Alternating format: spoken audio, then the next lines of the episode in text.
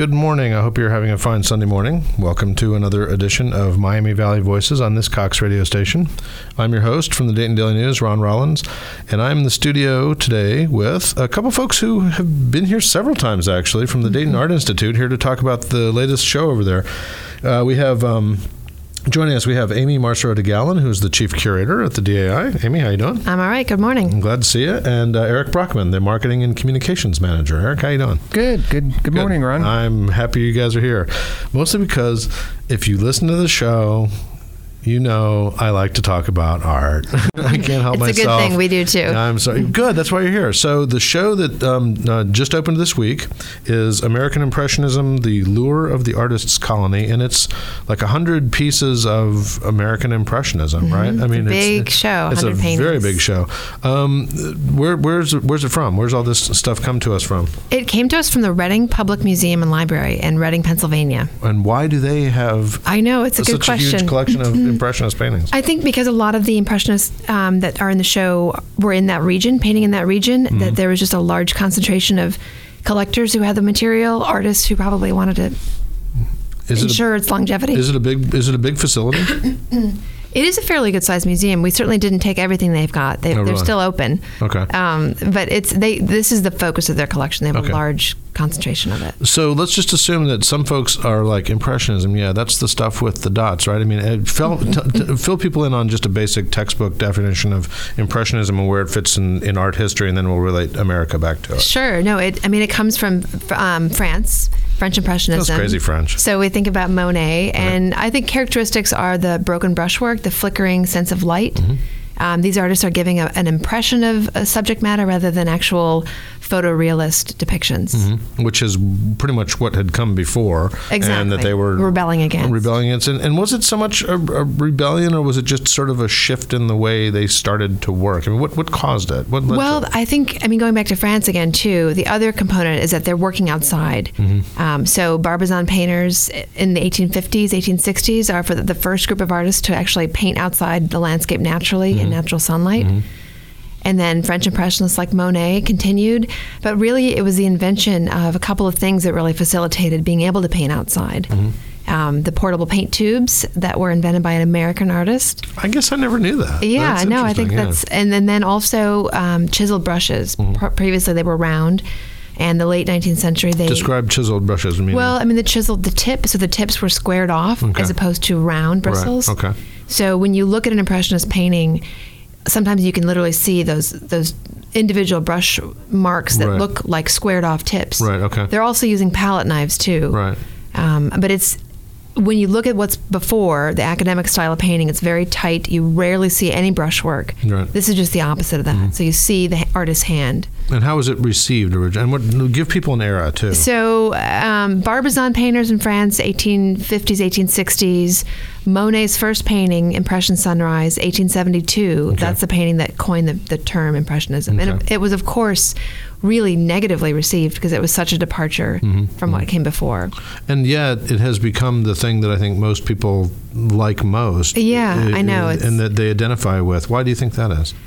Most people today, I mean. Yeah, yeah I think I think it still remains um, popular because it's really accessible work. Mm-hmm. It's, I mean, let's just face it, it's pretty to look at. It's pretty, yeah. And I think the other component is that, um, in a way, it is. It's, it's very evocative of feeling. I think we've all mm-hmm. felt mm-hmm. dappled sunlight on our skin as we're walking through a field. Mm-hmm. But it's also nostalgic because I think um, in the face of industrial revolution, cities were rising up, industrial fumes were filling the air, and mm-hmm. these artists, French and American, were mostly American though, were escaping the cities for these country pastoral retreats. Mm and depicting the landscape in a really um, idyllic way. Mm-hmm, mm-hmm. And so uh, the movement lasts how long, pretty much? So in, in France, you know, 1870s to 1890s, 1900, that's the late end of it. Mm-hmm. And then in America, we're about 20 years late to the game. So talk about America. How, how does America end up with this style, and why were we late to the game? I mean, well, I, I think with a lot of things, um, not everything, of course, but a number of things. Um, we looked to Europe 1st mm. and so um, a lot of Americans, most Americans, went over to Europe to study mm. at the Académie Julian in Paris. Mm. Many of them, and this is one of my favorite quotes, um, an American impressionist, Julian Alden Weir, goes over to France, 1877, to see what all the hubbub is about. Mm-hmm. And he writes this letter back to his parents after he sees Impressionist paintings. And he said, These are the most horrible things I have ever seen. and he called them a chamber of horrors. and then he goes on to become one of the most well known American Impressionist That's painters. interesting. So, was there something about American Impressionism in general that was different from French Impressionism, or Yeah, I mean, I think so. The other part of this is how how it came to America. I think that there were a lot of major um, American collectors who were going over there buying Mm-hmm. up paintings. So Barnes, Alfred Barnes, it became the Barnes collection. Mm-hmm. Um, Stephen Clark, Stephen and Sterling Clark, the Clark collection. so it caught on? It caught on pretty quick. It caught on, in terms so- of general popularity and collectability. Yeah, I mean, I think there were major exhibitions in, in America, in New York, Mm-hmm. in the 1890s. Gradually gains traction, and I think a lot of um, American artists saw this style, caught on. But I think the difference between French Impressionism and American is that Americans were mostly academically trained, many of them in Paris. So they never really quite got away from that academic base. So when you look at a French Impressionist picture side by side with an American Impressionist, I say a generalization is that um, French, um, the technique is looser, the brushwork's looser in in ours. in French. In French, okay, paintings. okay. Um, Americans they retain some of the solidity of form and the linear style that they would have learned in academic training. The brushwork is loose, but not quite as loose as French Impressionist. Okay. And um, were there any Americans who reached the same level of prominence and fame that some of the French artists did? I think. Um, you know, John Singer Sargent. I'm America asking a question I kind of know the answer to. Yeah. But that's, the, that's what we do. William. Merritt Chase, John Singer Sargent, Mary Mm-hmm. Cassatt, um, John Twachtman. Mhm. Who was from Cincinnati, right? Yeah, yeah, right. and actually, that's a great. Um, there are a number of artists that have some Cincinnati connections. Robert Henri, all those guys, yeah. All right. and um, Daniel Garber Right. studied down there with Frank Duveneck. well, now Cincinnati was kind of like a little impressionist hotbed there for a while, wasn't it? It why was. why was that? Well, I think that there was um, there was a um, the school down in Cincinnati, and Mm-hmm. Frank Duveneck came out of it. I think the Taft did a really smart show a few years back Right. that focused on Cincinnati impressionists that, that came out of that. A lot of the stuff, if you go to the Cincinnati Museum of Art, it's they've got like a whole gigantic room of Right, the wing right. of Cincinnati stuff. Right. But there was like a bunch of them that were that they all trained together and worked together and and um, um, now I didn't see that many of them of the Cincinnati guys in this particular show. No. This leans more toward Pennsylvania. So what was going on in Pennsylvania during all this that that that is in this show? Yeah, well, I think that um, uh, railways were expanding, and so people could get out of the cities in the 1890s, 1870s to 90s. Railway was connecting city center to these fishing towns, fishing villages along the eastern seaboard. So things that were within a, 30 to 40 mile radius of New York, so Cos Cob, Connecticut, Old Lyme. Um, people in Philadelphia went to the uh, Pennsylvania Art Academy of Fine Arts. Or, um, so the communities beyond that, so Reading would have been one of them. Um, and then, of course, there were the, the art colonies in the West, too. But they were mostly within a short distance of a major urban center. So these artists would spend the summers in these art colonies and um, commune with other artists, but they would take on students. It was a source of living for them as well to take on these students. That sounds perfectly idyllic. It doesn't it? I know. I, I would love to have that So lifestyle. what did you do this summer? Well, I painted. No, I painted. I was in the coastal village, fishing village. That- That'd be great. Yeah. And so, um, so what will people see? Um, and what you said about the, the art, the, the tubed paint. I guess I'd never thought of that. So this is this is the first time in which um, what we would now consider to be like the artist's kit box of Right, paints and brush, right. and that people would even maybe see today that a watercolor painter or an artist would take out into the countryside or to a studio. This develops about then, and Yeah, so well- art becomes art making becomes more portable. Uh, Exactly. okay, exactly. right. So previously, artists, if they wanted to go outside, they um, used a pig bladder. Literally, think about this: a pig Wow. bladder Yeah. filled with paint. Nasty. They had to pick a hole in it, Nasty. and it would dry up, and Yeah. then they had to pick another hole, dry up. Ew. So there were holes all over the place. Poor it pigs. just Yeah. was not um, the best way to. And paint was handmade too, right? Did Yeah. Mm-hmm. the artist often grind their own paint and everything like that? Oh, okay. So, so right. The the commercial availability of paint is also on the rise too. New pigments are coming into to um, being as well. Wow, that's fabulous. So, um, let's talk about the actual show here. So, what what will people see when they come to the Art Institute uh, for this show? I think they're going to be they're going to they're going to see some names that they know. So John Singer Sargent Yay, and we love Cassatt Sargent. and um, Cassatt and Chase Yeah. Hassam. Um, but they, I think they're going to learn a lot. I think they're going to they're going to see some artists that w- will maybe become their new favorites. And in a way, I love to. I didn't know a lot all, all the names in the show, and so it's a discovery for me as well. And the fact that these works are likely still available, you can probably still find a lot of these artists' work.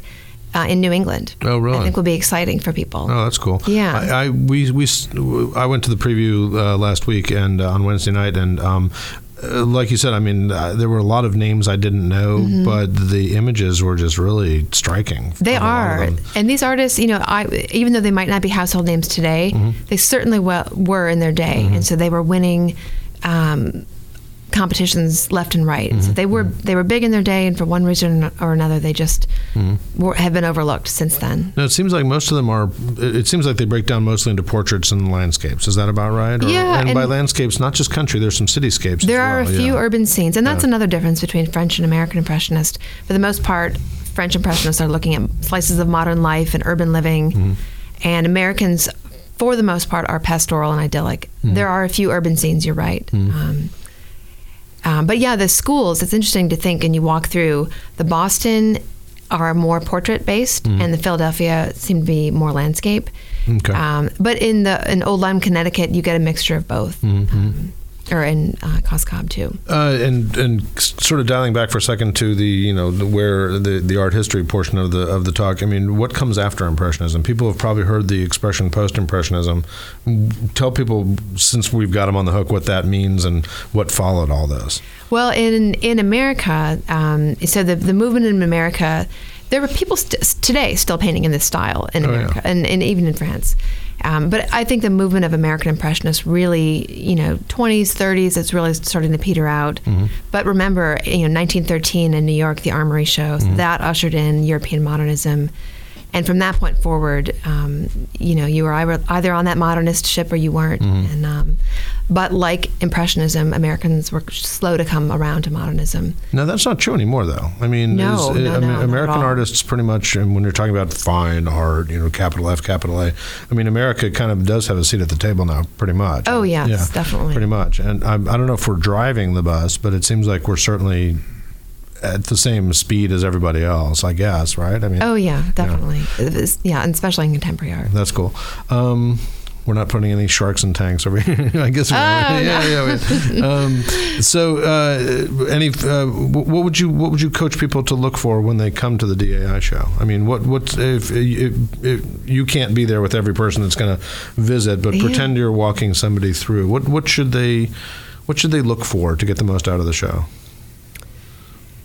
Boy, that's a great question. It's all I right. think no, I think I think that um, look for the different colors. I think when you look Mm-hmm. at a painting and you think a tree is going to be green with Mm-hmm. brown trunk, well, look closer because you're going to find some.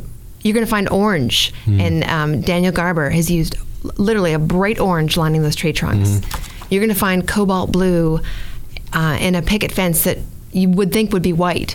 Um, the the use of color, I think, is really astounding. Mm-hmm. And you know, impressionists rarely, if ever, the whole they have used black. Um, they didn't Oh, that's use. interesting. So they modeled. I guess I've never thought about with that. different colors, and and just really be aware of the colors and how many colors you see. Um, so, a woman wearing a white dress, you might see purple in Mm-hmm. the in the shadow or yellow. Um, And and and also the light. I mean, And the light, the light light. seems to be something that really mattered to them a lot. Well, it did, and I think there's a moment halfway through the show where you you start in New England and you're kind of coursing through Connecticut and Maine, and all of a sudden on one of the walls that's blue, right in the middle of the show, there's a painting that has noticeably different light. Mm-hmm. And when we unpacked it, we thought, well, that's that can't be in this section. It doesn't. It feels Mm-hmm. different. It's warmer. And sure enough, it's Santa Barbara. It's a painting of Santa Oh, that's Barbara. cool, and the light is different, The yeah. light's completely different. Yeah, yeah. And um, I think that people will know and notice it when they're going through. That's cool. Let And, me tell. know, let these- me, go ahead. Let me tell folks what they're listening to, and we'll get right back to the light.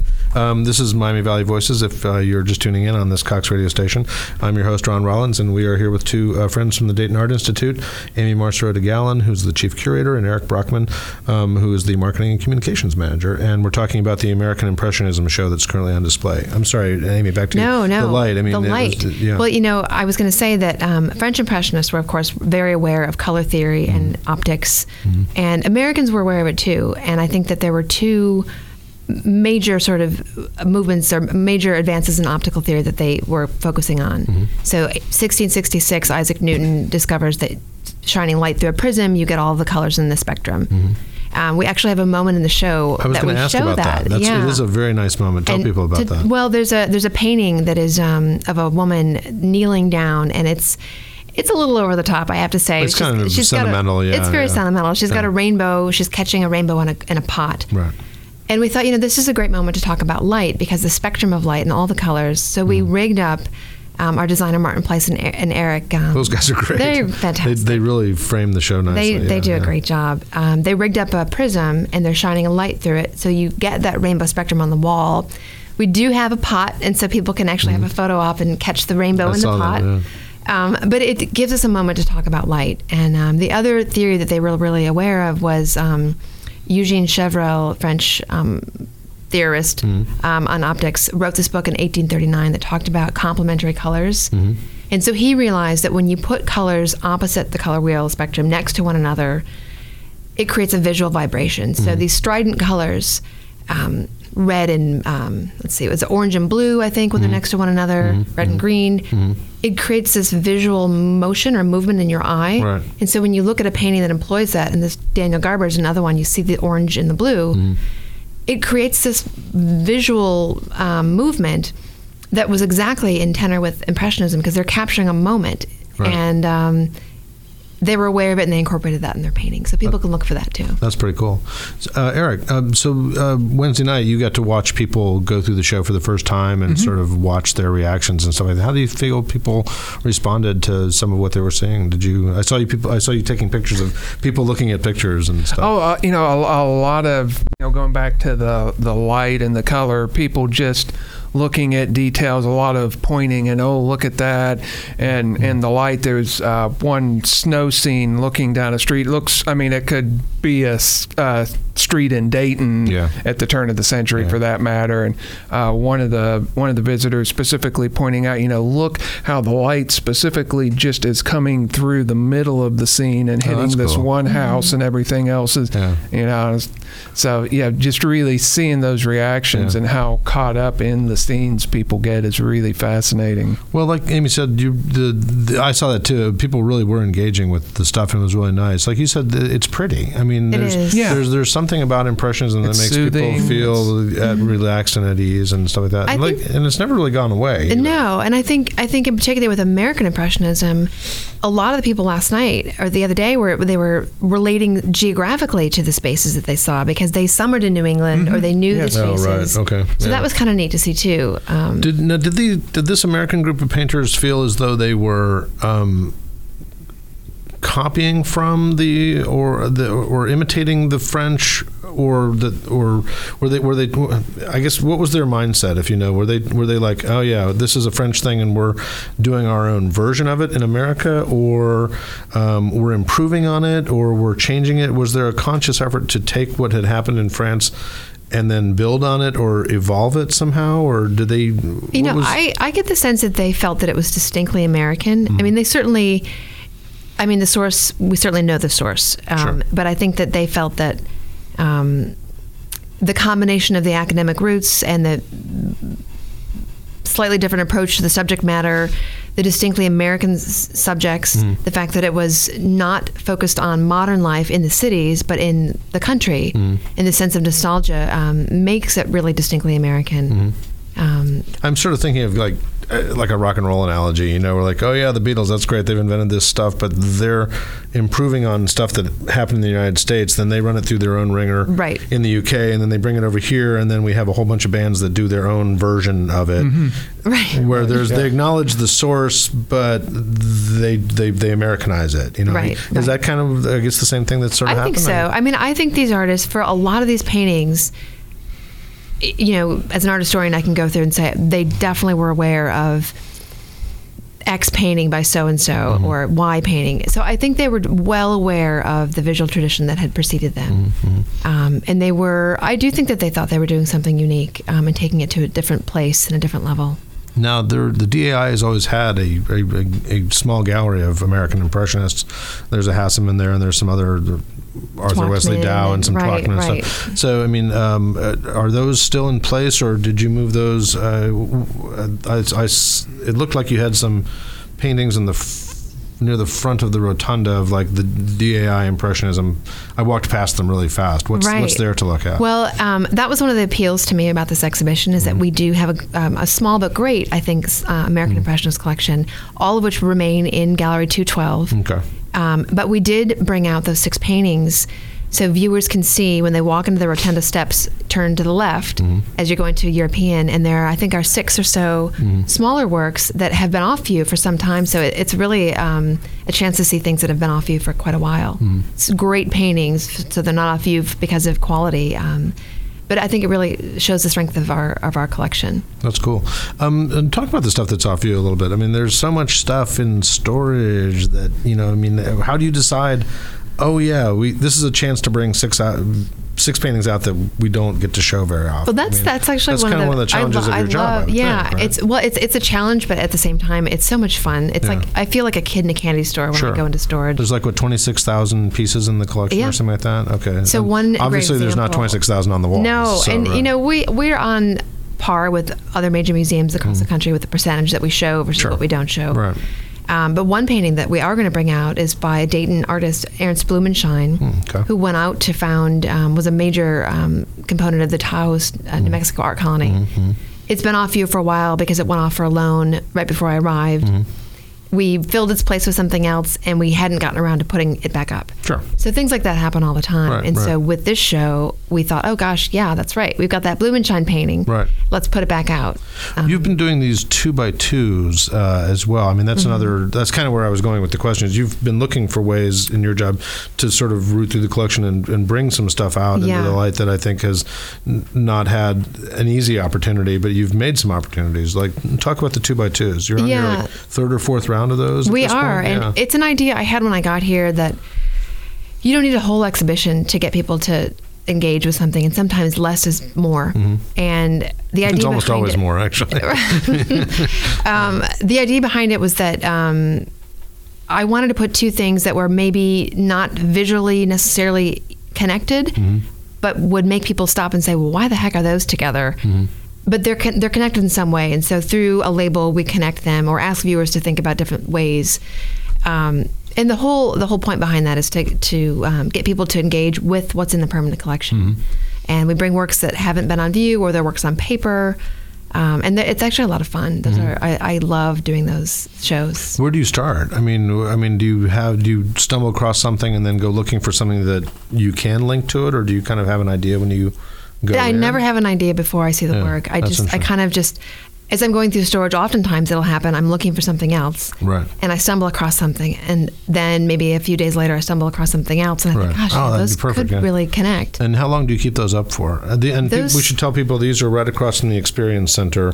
Right, You go in the front door of the rotunda, go downstairs, and it's in the hallway, like when you go through the double hallways. doors, right? Right. And Right. so we've got one up um, in the right hand side, which is called the South Wing. Mm-hmm. Right. But in the left hand side, we've had up for a while um, Lichtenstein and Johns, Jasper Johnson. Right, right. But that's going to come, come down Monday.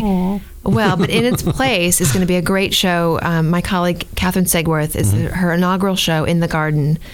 And it's works on mm-hmm. paper from the permanent collection. Oh. That's a companion to the Impressionist show. Oh, that's great. so it's going to be great fun. So, I mean, you're always looking for chances to kind of bring more stuff out into the light. And that's, We are, yeah. yep. I imagine that. I mean, I, I imagine that's one of the fun parts of the job. Like, oh yeah, we haven't shown this in a while. Yeah, Right. So that's fun. It's a double edged sword because, you know, I come up with things that might need to have matting or framing. And of course, Martin and Eric are doing a lot of other things. They're busy, right? Yeah.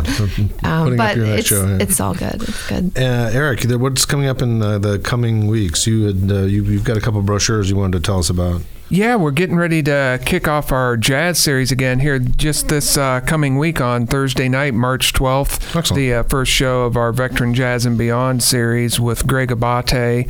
He's a Grammy nominated saxophonist from up in New England. He's been down here before. He actually he was here a couple years ago. He actually contacted us. Yeah, he's really good. said, you know, I loved playing at the DAI so much. I'd love to come back. And we were like, well, come on down. Uh, we got we got a spot open. So the uh, jazz series kicks off this week, and and uh, runs throughout the year on uh, select Thursdays there, so that's a lot of fun. We've got our Vine and Canvas wine tasting series that's uh, become really popular. Combines wine tastings with tours of the permanent collection. I don't to- think I know about that. That's Oh, so- you that's cool. should, Oh, I like wine and I like art, so yeah. and it's So how perfect does- for you. Oh, it's perfect. So how does that work? I mean, what's the what's the how's that arranged? Uh, the next one of those is coming up in April on April 23rd, towards the end of April. Um, there, we do them in series, usually a series of three. We've got one that'll be the last one of the series we're doing here in the winter and spring. We'll have another series in the summer and one in the fall.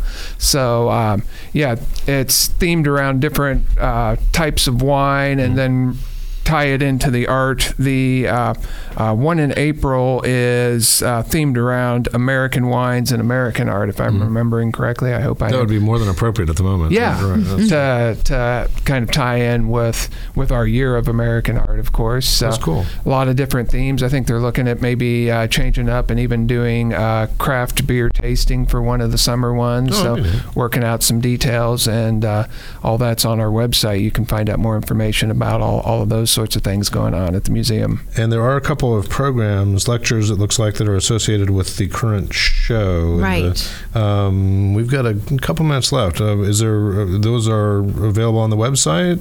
Yes. Uh, good. It looks like there's one every. Th- uh, the Thursdays and Saturdays. It looks like throughout the Mm-hmm. throughout the next couple months. How long is this show up? Uh, through May May 31st. thirty first. Excellent. Um, we got about a half minute left. Tell people what comes next. Is it the posters show? The, the Call to Duty World War posters in the summer opening on July 4th. Oh, perfectly. Perfect Per- timing. perfect timing for that. So, um, all right. So, uh, I've I've got to figure out how many times I can get back over to look at the American impressions. I when you go through the show the one time, it, it's going to kind of dazzle you.